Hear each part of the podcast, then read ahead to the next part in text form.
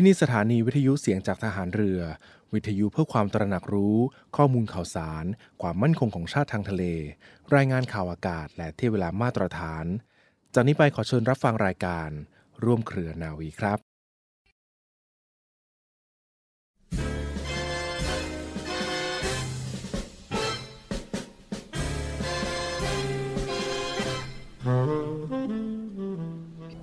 คำที่ชอบมากในพระพุทธศาสนา คือวิริยะ วิริยะนี่ออกมาในรูปภาษาพูดธรรมดา ก็หมายถึงความอุตสาหะ เพราะเขาใช้คำว่า วิริยะอุตสาหะ คนนั้นมีความวิริยะมาก หมายความว่ามีความอุตสาหะมาก มีความขยัน มีความอดทน แต่วิริยะกลายมาเป็นคนที่มีวีระ เป็นคนที่กล้า อย่างเช่นคำว่า วีระบุรุษ วีรชน คนที่กล้าก็วิริยะนี้ ความอุตสาหะหรือความกล้าก็เป็นคำที่สำคัญ ต้องกล้าที่เผชิญตัวเอง กล้าที่จะลบล้างความขี้เกียจเกียจคร้านในตัว ให้หันมาพยายามอุตสาหะ ก็ได้เป็นวิริยะอุตสาหะ วิริยะในทางที่กล้าที่จะค้านตัวเองในความคิดพิเรน ก็เป็นคนที่มีเหตุผล เป็นคนที่ละอคติต่างๆ ก็หมายความว่าเป็นคนที่คิดดีที่ฉลาด วิริยะในทางที่ไม่ยอมแพ้แม้แต่ความเจ็บปวด ความกลัวจะมาคุกคาม ก็ทำสิ่งที่ถูกต้อง ก็เป็นคนกล้า ถึงชอบคำว่า วิริยะ พระราชดำรัสของพระบาทสมเด็จพระบรมชนากาธิเบศรมหาภูมิพล อดุญเดชมหาราช บรมนาถบพิตร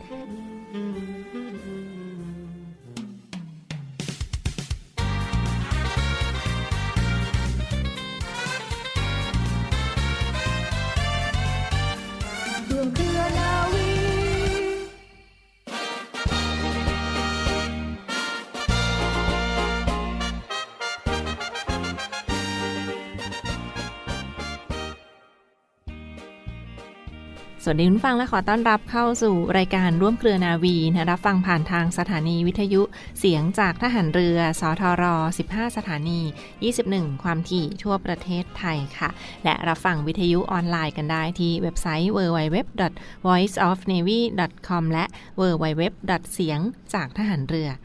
.com นะคะ วันนี้ก็อยู่กันเช่นเคยปุ่มและพี่โอนะคะเราสองคนก็มาแลกเปลี่ยนข้อมูลกิจกรรมความเคลื่อนไหวจากกองทัพเรือมาฝากคุณฟังกันอย่างต่อเนื่องเดินวิ่งการกุศลกับมูลนิธิราชกุลอาภากรมาฝากกันนะเห็นว่าเป็นไงบ้างค่ะ ในส่วนของการจัดในครั้งนี้ หลังวันเด็กเลยนะครับค่ะ14 มกราคม 2567 นะครับกองทัพเรือร่วมกับมูลนิธิราชสกุลอภากรนะครับ จัดงานเดินวิ่งเทิดพระเกียรติ 100 ปีวันอภากรนะครับ ที่ค่ะกองบัญชาการกองทัพเรือ วังนันทอุทยานนะครับ หลังจากนั้นนะครับในวันที่ 14 นะครับ จะมีการแข่งขันสำหรับการแข่งขันเนี่ยจะมีด้วยกัน 4 ประเภทนะครับ 4 ระยะทางนะครับอืมระยะทางแรกนะครับ ก็เป็นประเภท VIP แล้วก็ประเภท Walk นะครับ3กิโลเมตร เดินเพื่อสุขภาพครับค่ะแล้วก็ฟันรัน 5 กิโล แล้วก็มินิมาราธอนนะครับ 11.19 กิโลเมตรนะครับค่ะสำหรับมีรู้สึกมีถ้วยพระราชทานด้วยใช่ไหมครับน้องปูใช่ครับค่ะ ก็เป็นถ้วยรางวัลพระราชทานด้วยนะเป็นในส่วนของสมเด็จพระกนิษฐาธิราชเจ้ากรมสมเด็จพระเทพรัตนราชสุดา สยามบรมราชกุมารีค่ะ ก็จะได้ถ้วยรางวัลสำหรับ ผู้แข่งขันชายและหญิงที่ทำเวลาสูงสุด หรือว่าเวลาดีที่สุดในประเภทมินิมาราทอน 11.19 กิโลเมตรนะท่านไหนที่คว้าถ้วยรางวัล หรือว่าได้เวลาที่ดีที่สุดก็จะได้ถ้วยรางวัลนี้ไปนะเป็นระยะมินิมาราทอน 11.19 กิโลเมตรด้วยกันครับและอีกหนึ่งถ้วยค่ะก็เป็นถ้วยรางวัลของผู้บัญชาการทหารเรือนะเป็นและประธานกรรมการมูลนิธิราชกุลอาภากรสำหรับผู้แข่งขันทั้งชายและหญิงที่ได้ระยะเวลาดีที่สุดในประเภทฟันรัน 5 กิโลเมตร นั่นเองนะคะ ซึ่งก็เป็นถ้วยรางวัลพระราชทานกันด้วยในครั้งนี้ แล้วก็เป็นเหรียญที่ระลึกต่างๆ ด้วยค่ะพี่โอ๋คะเห็นว่ามีเหรียญรูปแบบสำหรับผู้ที่ผ่านเข้าเส้นชัยนะคะในครั้งนี้เป็นไงบ้างค่ะสำหรับผู้ที่ผ่านเข้าเส้นชัยทุกท่านนะครับ จะได้รับเหรียญที่ระลึกนะครับ รุ่นค่ะสำเร็จสมปรารถนาครับผมค่ะซึ่งเป็นเหรียญที่มูลนิธิราชสกุลภากรเนี่ยอ่า ได้กราบนมัสการสมเด็จพระมหาราชมงคลมุนีนะครับค่ะหรือสมเด็จสมเด็จธงชัยครับได้ทำการจัดสร้างขึ้นในวาระครบรอบ 100 ปีนะครับ เพื่อมอบให้กับผู้ร่วมงานเดินวิ่งเทิดพระเกียรติในครั้งนี้นะครับค่ะใช่ค่ะก็เป็นเหรียญที่ระลึกที่สำหรับนักสะสมนะก็ใช่เป็นเหรียญที่ระลึกของพระองค์ท่านเสด็จเตี่ยแล้วก็มี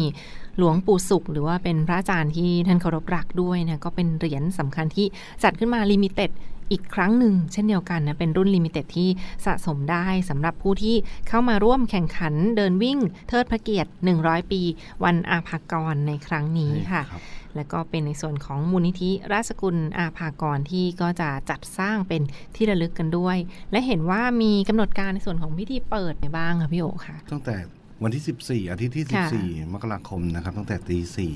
ค่ะก็จะเริ่มผู้เข้าร่วมมาเข้าพื้นที่จัดงานนะครับ แล้วก็ตีสี่ครึ่งเนี่ยเริ่มเอาบุญร่างกาย แล้วก็มีพิธีเปิดเวลาตีห้าเวลาตีห้าศูนย์ห้าสิบหนึ่งเก้านะครับค่ะปล่อยตัวระยะมินิมาราทอน11.19กิโลเมตรนะครับ แล้วก็0530นะครับ ปล่อยระยะฟันรัน0545ปล่อยระยะ เดินเพื่อสุขภาพ 3 กิโลเมตรนะครับค่ะนอกจากนี้นะครับ หลังจากเข้าเส้นชัยกันแล้วเนี่ยก็จะมีกิจกรรมการแสดงต่างๆนะครับ จากหน่วยงานของกองทัพเรือนะครับค่ะแล้วก็เป็นพิธีมอบรางวัล ซึ่งการแข่งขันเดินวิ่งในครั้งนี้เนี่ย มันจะมีเสน่ห์อยู่ที่มนต์เสน่ห์อยู่ที่ค่ะ ความสวยงามของใช่เส้นทางเส้นทางการวิ่งเห็นว่าใช่ เป็นเส้นทางย้อนยุคประวัติศาสตร์หรือว่าเป็นเส้นทางริมแม่น้ำเจ้าพระยา แล้วก็บรรยากาศของพระราชวังเดิม ใกล้เคียงกับกองบัญชาการกองทัพเรือด้วยนะก็มีทั้งพื้นที่ของถนนอิสรภาพ ถนนวังหลังนะถนนอรุณอมรินทร์นะแล้วก็ในส่วนของถนนริมใกล้กับ แม่น้ำเจ้าพระยากันนะก็จะผ่านวัดวาอารามต่างๆ มากมาย เห็นว่ามีหลายวัดเลยพี่โอ๋คะมีสถานที่สำคัญใดบ้างคะที่นักวิ่งทุกท่านจะได้ทั้งบรรยากาศความสวยงามยามเช้าของวันอาทิตย์ที่ 14 นะคะก็มีสถานที่ใดบ้างที่พอจะเห็นคร่าวๆได้จุนะดคะเด่นเลยที่สวยค่ะที่สุดก็คือน่าจะเป็นตรงบริเวณหอประชุมกองทัพเรือค่ะ ซึ่งนักวิ่งทุกท่านเนี่ยจะวิ่งผ่านแล้ว background ข้างหลังเป็นแม่น้ำเจ้าพระยาแล้วก็ พระปรางค์วัดอรุณอืมแล้วก็จะขึ้นสะพานตรงหน้าตรงหอประชุมกองทัพเรือค่ะจุดนั้นจะสวยมากเลยครับ ใช่เราค่ะถ่ายภาพมาจะมีดวงอาทิตย์จะเห็นแสงอาทิตย์ขึ้นด้วยพระปรางค์ด้วย ใช่ค่ะอ่าจะเป็นมุมที่ช่างภาพเนี่ยจะไปอยู่กันเยอะเลยครับ ค่ะ ก็เรียกได้ว่าเป็นบรรยากาศที่หาชมได้ยากแล้วก็ใช่ครับได้บรรยากาศสวยงามยามเช้ามืดเลยทีเดียวนะทั้งใช่ครับบริเวณริมฝั่งแม่น้ำเจ้าพระยาที่วัดอรุณราชวราราม พระราชวังเดิมนะแล้วก็ในส่วนของวัดกัลยาณมิตร วรวิหารรวมทั้งก็ผ่านเส้นทางต่างๆ ที่ใกล้กับกองบัญชาการกองทัพเรือ กรุงเทพมหานครอีกด้วยค่ะใช่และในส่วนของเสื้อที่ระลึกค่ะพี่โอ๋คะเห็นว่าก็มีเสื้อรุ่น limited ในปีนี้เช่นเดียวกันนะคะสวยเลยครับสวยค่ะมากเลยก็เป็นเสื้อที่ระลึกสำหรับนักวิ่งทุกท่านนะ ซึ่งถ้าใช่ครับสมัครราคาแบบทั่วไป 500 บาทนะขึ้นไปค่ะก็จะมีเสื้อเป็นขนาดต่างๆ ซึ่งปีนี้ก็เป็น สีแดงนะคะครับสีแดงน้ำเงินแขนน้ำเงินนะคะ แล้วก็มีสกรีนลายลายที่ระลึกใช่เช่นเดียวกันในส่วนของงานเดินวิ่ง 100 ปีวันอาภากรค่ะ เน้นย้ำประชาสัมพันธ์กันอีกสักครั้งหนึ่งค่ะพี่โอคะเห็นว่ามีรายละเอียดการแข่งขันกันในครั้งนี้ค่ะเป็นประเภทต่างๆนะทั้งกลุ่มอ๋อออายุประเภทต่างประเภทก็ๆที่สมัครเข้ามาได้ค่ะ ประเภทมินิมาราธอนเนี่ยก็เราจะจัดตั้งแต่อายุไม่เกิน 19 ปี 20ถึง29 ปี 30ถึง39 40ถึง49 ค่ะ 50ถึง59 และ 60 ปีขึ้นไปค่ะอ่าทุกประเภททุกรุ่นอายุนะครับรางวัลอ่าอันดับที่1ถึง3เนี่ยก็จะได้รับรางวัล อืม เป็นค่ะโล่ ค่ะ เป็นถ้วยเป็นโล่นะครับ แล้วก็สำหรับประเทศฟันลันนี่ก็จะเป็นกลุ่มรุ่นอายุไม่เกิน 29 ปี แล้วก็ 30 ปีขึ้นไปนะครับ ค่ะ เช่นเดียวกันครับ1ถึง3ก็จะได้รับรางวัลค่ะและประเภทสุดท้าย 3 กิโลเมตร ก็ไม่จำกัดไม่จำกัดรุ่นครับและไม่จำกัดอายุหรือว่าอ่าเดินเพื่อสุขภาพเพื่อสุขภาพ นั่นเองนะนี่ก็ร่เป็วนมร่วมสค่ะนุกร่วมได้บุญร่วมทำบุญด้วย ใช่ค่ะหนึ่งปีหนึ่งครับครั้งเท่านั้นกับงานใช่ดีครับๆในครั้งนี้กับงานเดินวิ่ง เทิดพระเกียรติ 100 ปี วันอาภากรนะ 14 มกราคม 2567 นะสนใจสามารถเข้าไปดูรายละเอียดได้ช่องทางไหนบ้างคะพี่โอคะ Facebook ของมูลนิธิค่ะราชกุลอภากรนะครับ ค่ะ ก็สามารถเข้าไปดูรายละเอียดหหรืรืออว่าว่าติดตามทาง Facebook ของทัพเรือก็ได้ ใช่แล้วค่ะก็จะมีอัปเดตมาเรื่อยๆนะครับ ใช่ค่ะ ก็ Facebook Fanpage แล้วก็หรือว่าที่หมายเลขโทรศัพท์นะคะ096 951 4895 ค่ะ 096 951 4895อย่าค่ะลืมมาออกกำลังกายกันร่วมใช่ค่ะออกกำลังกายเชิญชวนเลยนะคะ กองทัพเรือกำหนดจัดพิธีสดุดีวีรชนกองทัพเรือ ประจำปี 2567 ในวันพุธที่ 17 มกราคม 2567 เวลา 7นาฬิกา15 นาที ณ อนุสรเรือหลวงธนบุรี โรงเรียนในเรือ จังหวัดสมุทรปราการ โดยในพิธีประกอบด้วยการวางพวงมาลา อ่านคำสดุดีวีรชนกองทัพเรือ และการจัดพิธีสงฆ์เพื่อระลึกถึงความกล้าหาญของวีรชนทหารเรือ ที่เสียสละชีวิต เพื่อปกป้องเอกราช และอธิปไตยของชาติ ความกล้าหาญของเหล่าวีรชน จะคงอยู่ในจิตใจของทหารเรือทุกนาย ตราบจนปัจจุบันกราบคารวะผู้เสียสละ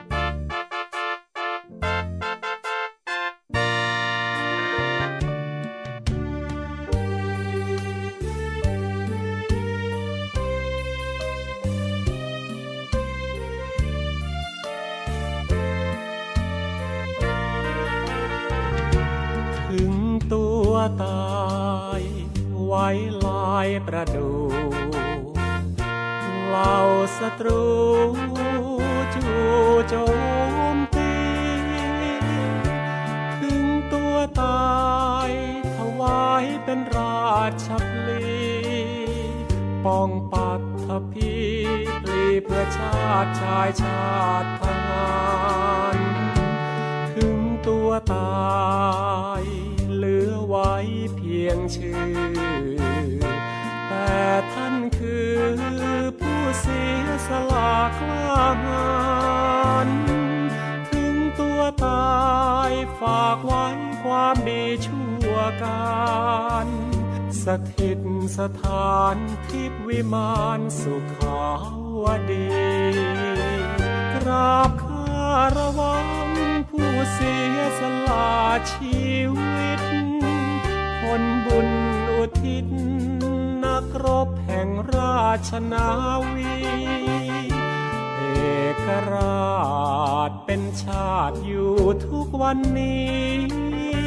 ขอสาดุดีเหล่านาวีสี ตัวตายไว้ลายชื่ออยู่ เกียรติเชิดชูคู่นาวิน ถึงตัวตายตอบแทนพระคุณแผ่นดิน สถิตคู่ทานิน วีรชนกองทัพเรือ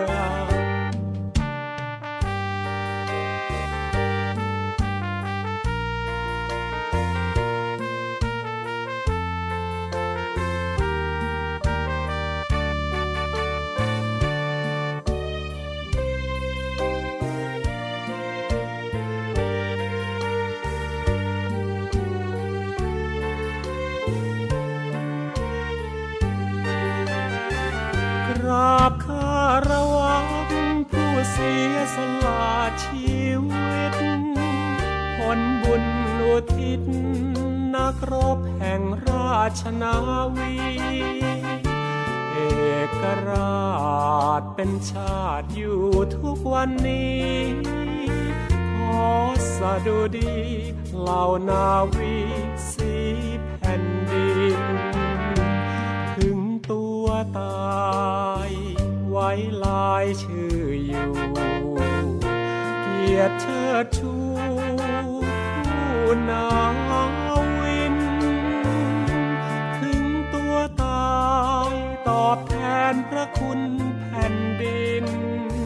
สถิตคู่ทานินวีรชน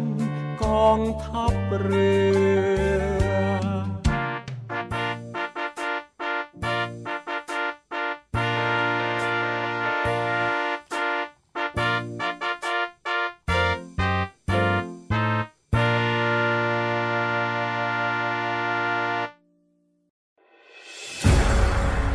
องทัพเรือจัดตั้งกองทุนน้ำใจไทย เพื่อผู้เสียสละในจังหวัดชายแดนภาคใต้ และพื้นที่รับผิดชอบกองทัพเรือ เพื่อนำไปมอบให้กำลังพลกองทัพเรือ และครอบครัวที่เสียชีวิต หรือบาดเจ็บทุกพลภาพ จากการปฏิบัติหน้าที่ ร่วมบริจาคเงินสมทบทุนช่วยเหลือได้ที่ ธนาคารทหารไทย สาขากองบัญชาการกองทัพเรือ หมายเลขบัญชี 115ขีด2ขีด17087ขีด2ชื่อบัญชี กองทุนน้ำใจไทยเพื่อผู้เสียสละในจังหวัดชายแดนภาคใต้ และพื้นที่รับผิดชอบกองทัพเรือ กรุณาส่งหลักฐานการโอนเงินมาที่กรมการเงินทหารเรือ หมายเลขโทรศัพท์ 0 2475 5557 หรือ 02475 4584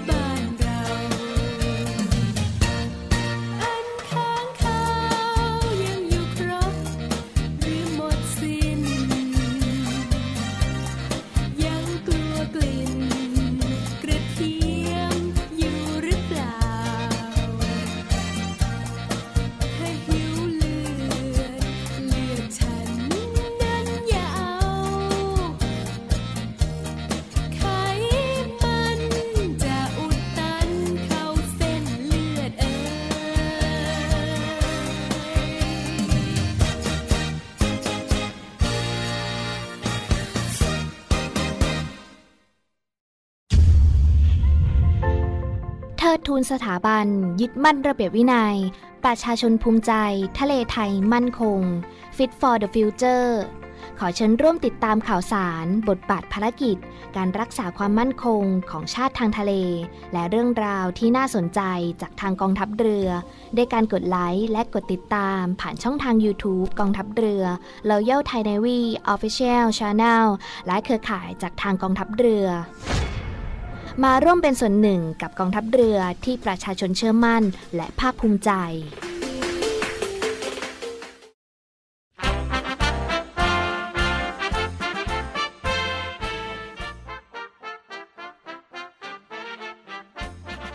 ทหารเรือในอดีตในวันนี้นะคะ ขอนำคุณผู้ฟังทุกท่านค่ะไปพบกับเรื่องฐานทัพเรือสัตหีบวันที่ 23 ธันวาคมของทุกๆปี ฐานทัพเรือสัตหีบได้ถือวันนี้ค่ะ เป็นวันสถาปนาหน่วย เพราะในวันนี้เมื่อปีพุทธศักราช 2465 ได้มีการจัดตั้งกองโยธาสัตหีบขึ้นเป็นครั้งแรก และในปีพุทธศักราช 2457 พระบาทสมเด็จพระมงกุฎเกล้าเจ้าอยู่หัว ได้เสด็จทอดพระเนตรการซ้อมรบทางทะเลที่สัตหีบ โดยเรือพระที่นั่งมหาจักรี ทรงเห็นว่าภูมิประเทศบริเวณสัตหีบและใกล้เคียง เป็นทำเลที่เหมาะสมสำหรับตั้งเป็นฐานทัพเรือ จึงมีพระบรมราชโองการให้สงวนไว้ ตั้งแต่วันที่ 17 ธันวาคม พุทธศักราช 2457 ต่อมาค่ะในวันที่ 16 กันยายน พุทธศักราช 2465 ได้ทรงพระกรุณาโปรดเกล้าโปรดกระหม่อมพระราชทานที่ดินแห่งนี้ให้แก่ทหารเรือ เมื่อได้รับพระราชทานที่ดินแล้ว ก็ได้ตั้งหน่วยทำการขึ้น หน่วยหนึ่งเรียกว่ากองโยธาสัตหีบ ซึ่งนับว่าเป็นจุดเริ่มต้นของการจัดตั้งฐานทัพเรือสัตหีบในปัจจุบันค่ะ ฐานทัพเรือนะคะมีหน้าที่ในการจัดตั้ง และอำนวยการศูนย์ส่งกำลังบำรุง การซ่อมระวังรักษา การพักผ่อนของพลรบและทำหน้าที่ในการให้ความคุ้มครองและป้องกันฐานทัพเรือ ให้พ้นจากพยานอันตรายต่างๆ อันจะเกิดจากการกระทำของฝ่ายตรงข้าม เช่นเดิมเลยค่ะ หากคุณผู้ฟังท่านใดสนใจนะคะ ก็สามารถที่จะสอบถามข้อมูลเพิ่มเติมไปได้ที่ กองประวัติศาสตร์ กรมยุทธศึกษาทหารเรือค่ะ